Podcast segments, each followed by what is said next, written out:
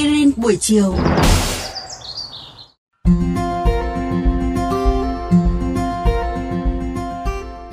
Quang Đức và Mai Lan xin chào mừng các bạn thính giả trở lại với chương trình Aspirin buổi chiều. Chương trình cung cấp các thông tin mới lạ và bổ ích vào 15 giờ 55 phút hàng ngày. Nhưng trước khi bắt đầu thì các bạn hãy cùng chúng tôi tạm ngưng việc mình đang làm để có thể rửa tay bằng xà phòng hoặc nước rửa tay khô nhé. Bởi vì hành động này tuy nhỏ, giản đơn nhưng mà vô cùng thiết yếu để có thể bảo vệ bản thân và những người xung quanh chúng ta trong thời gian này đấy ạ. Đúng như vậy và ngay bây giờ thì chúng ta sẽ cùng nhau tìm hiểu một chút về sinh vật dưới đại dương.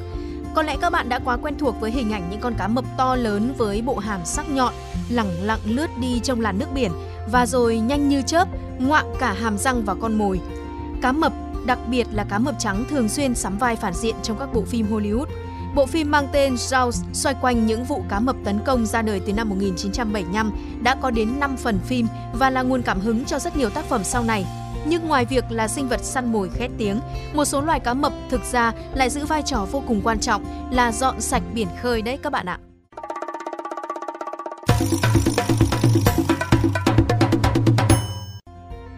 Dọn sạch biển là sao nhỉ?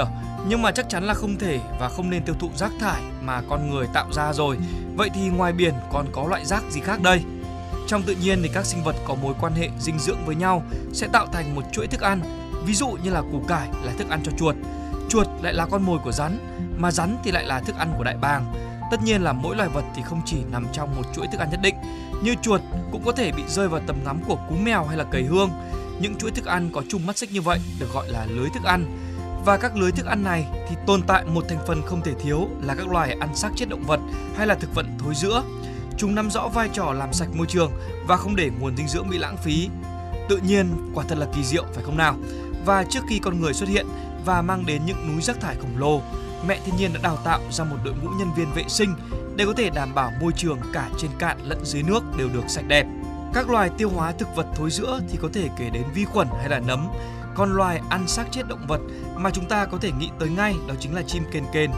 Thế nhưng danh sách này không chỉ dừng lại ở đó, linh cầu, rán hay là tôm hùm cũng đều sẵn sàng ăn xác thối khi có thể. Và nhân vật có lẽ gây ngạc nhiên nhất chính là cá mập trắng.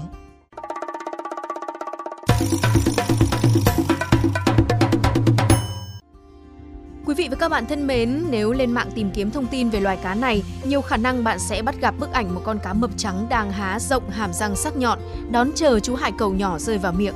Hải cẩu, sư tử biển, cua, cá hay cả các loài cá mập khác đều nằm trong thực đơn của cá mập trắng. Song loài vật săn mồi mang vẻ ngoài đáng sợ này thực ra lại chỉ cần ăn từ 1 đến 10% trọng lượng cơ thể mỗi tuần thôi. Chúng phải tiêu hóa hết đồ ăn thì mới lại đi săn tiếp. Lý do nghe thì như đùa là bởi cá mập là loài máu lạnh nên chúng không cần dùng năng lượng để duy trì nhiệt độ cơ thể cao. Năm 2013, một nhóm các nhà khoa học do chuyên gia về cá mập trắng Tris Farrow dẫn đầu đã công bố những quan sát ghi nhận được về tập tính ăn thịt động vật chết của cá mập trắng. Loài vật bị làm thịt ở đây cũng không phải loài bình thường đâu, mà chúng là những con cá voi khổng lồ.